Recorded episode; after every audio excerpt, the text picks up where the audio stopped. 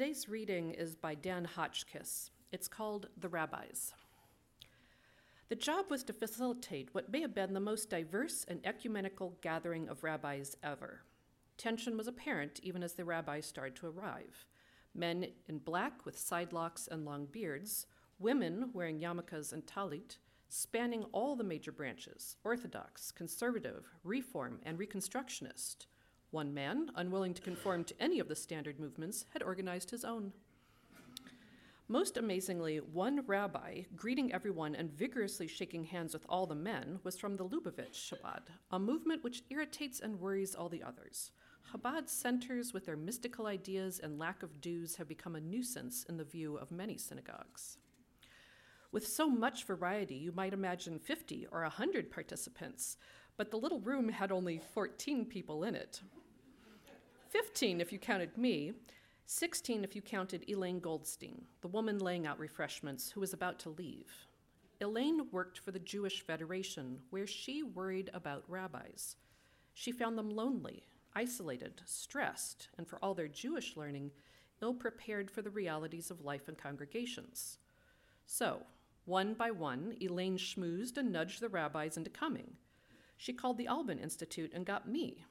My bio on the website says I help with planning, governance, training, conflict, etc. Another way to say it, though, is I walk into a group I don't belong to where neither I nor anybody else knows what will happen, and I watch while something does. For this three day rabbinical retreat, I had prepared three days' worth of material. We were going to learn together about growth and decline in congregations, goal setting, accountability. I might as well have saved myself the trouble. We started the first evening with a go around, a check in, which took much longer than planned because Elaine was right. These rabbis, even more than many other clergy, had a lot to share and a lot they couldn't talk about with anyone else, because a lot of what a rabbi or a minister experiences you can't imagine.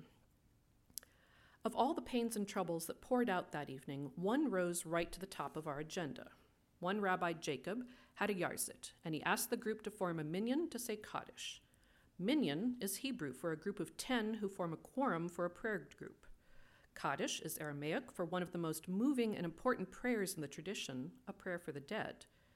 Yahrzeit is Yiddish for year time and anniversary. The Rabbi Jacob had lost his brother. He was asking the group to pray with him.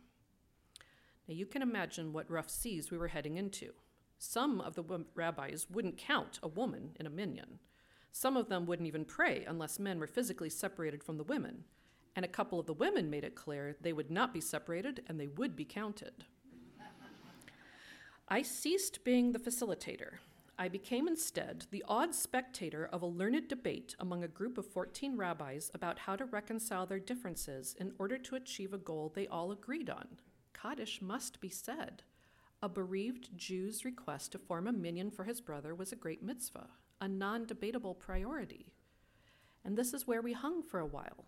Me, awed at the willingness of people who were in such sharp disagreement about so many things, struggling with their differences in the name of a shared purpose.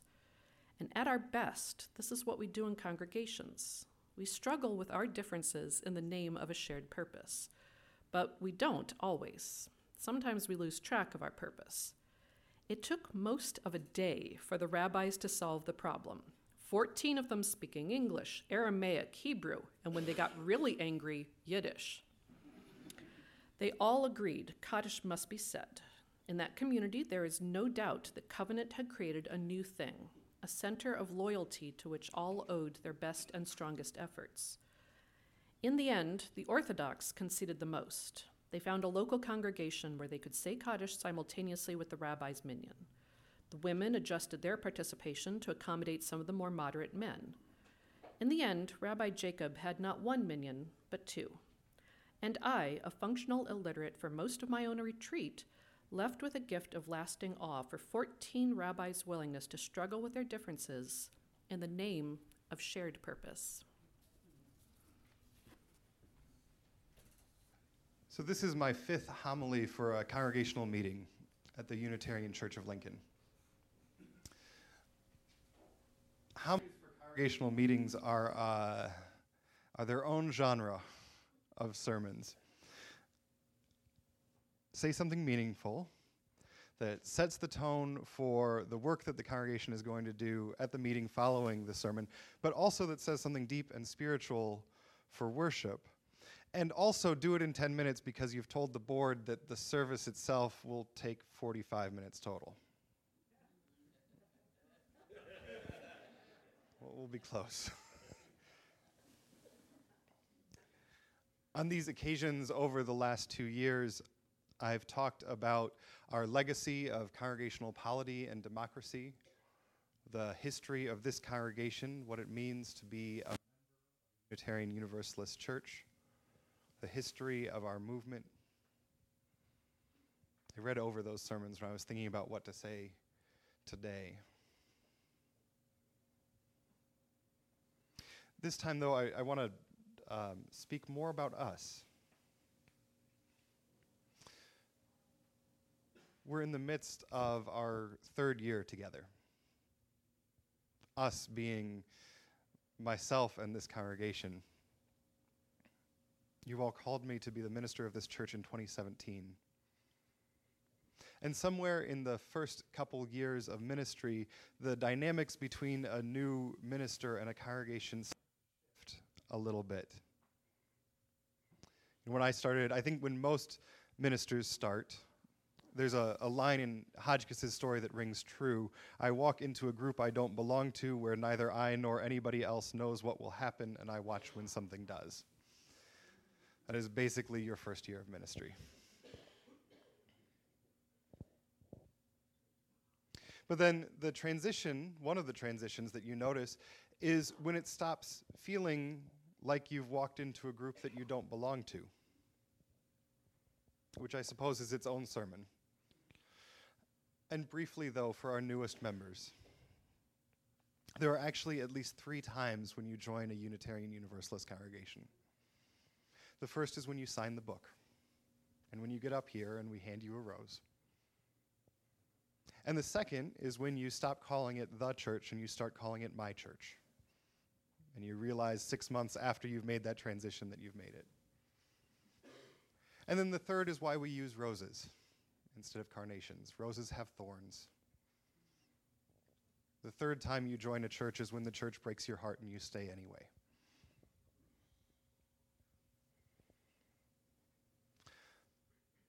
The third year of ministry has a certain reputation. You may know this.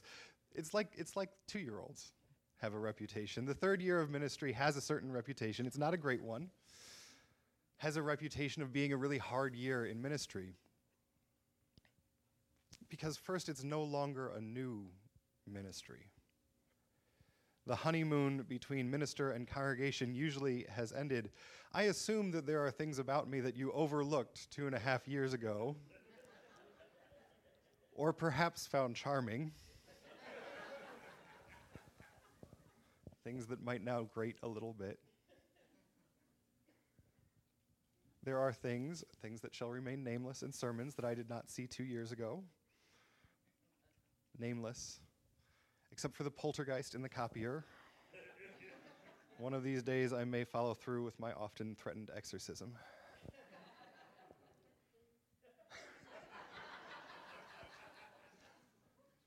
but in the, in the third year of ministry, the, the unearned goodwill of a new ministry has often started to dwindle, and the, the long term trust that accompanies long ministries is still, uh, it's not yet fully there.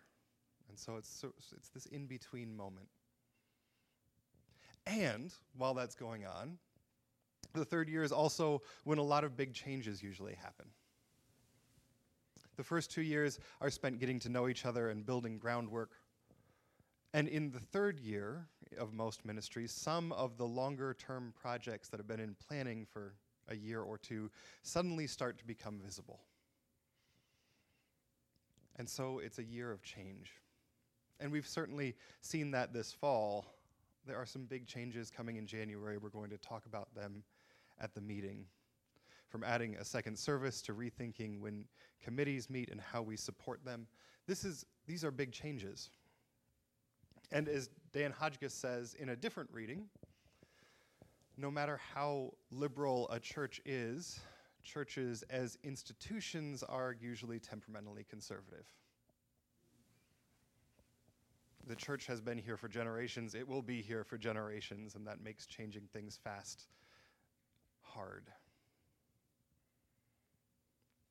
So, faced with major shifts and changes, most church systems, most, not all, respond with both excitement and anxiety. And so, this is where we get back to the rabbis. I love the story Dan Hotchkiss tells of learned rabbis debating passionately held beliefs that seem irreconcilable. And yet, they share a mitzvah, a non debatable priority. That's the thing that makes the story work. Not that the rabbis were reasonable enough to all agree, not that Dan is the perfect facilitator to bring them all together, but that they were all dedicated to finding a way to do this one thing together. Dedicated enough to stay at the table for hours, arguing in English, in Hebrew, in Aramaic, and in Yiddish until they found a way to do the thing they all agreed was their shared purpose. This has always struck me as a good story descri- to describe congregational life. So, what is the shared purpose? The shared center in this community?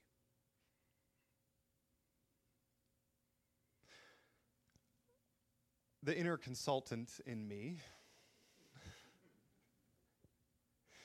the one that's taken online classes from Dan Hotchkiss, the trained professional or the advisor to the board of trustees, wants to say that the vision of this congregation that we proclaim on our website, on radio ads, on each Sunday morning we gather together is this The Unitarian Church of Lincoln is a loving community, uniting spe- reason with spiritual exploration to transform ourselves and the world.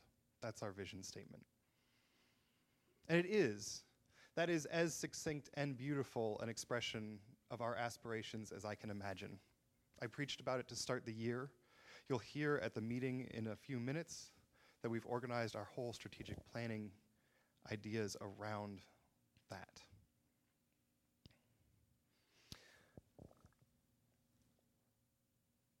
And it's not what I kept coming back to when I wrote this sermon. What is the shared center of this community? What's the burning coal at the heart of this place? What I fell in love with in this congregation was that you all pitch in. I don't know of another congregation in the whole of Unitarian Universalism that has such a sense of itself as a, a place where people show up and pitch in.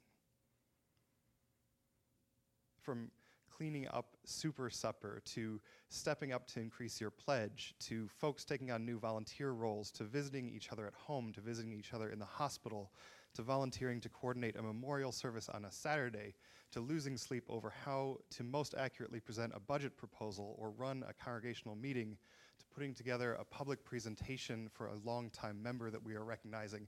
Y'all, that is the last 48 hours of this church. That's this weekend. So here's what I want to tell you before this meeting that we're going to have. And in the midst of what I keep hearing is supposed to be a hard year of ministry when the honeymoon is supposed to be over. And this is what I want our newest members to hear to find. I love this place. I love this congregation. Who cares about the honeymoon? I love it more than the day I started here.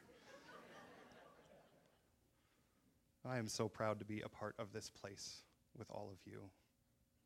I love you. I am in awe of you, and I cannot wait to see what happens next.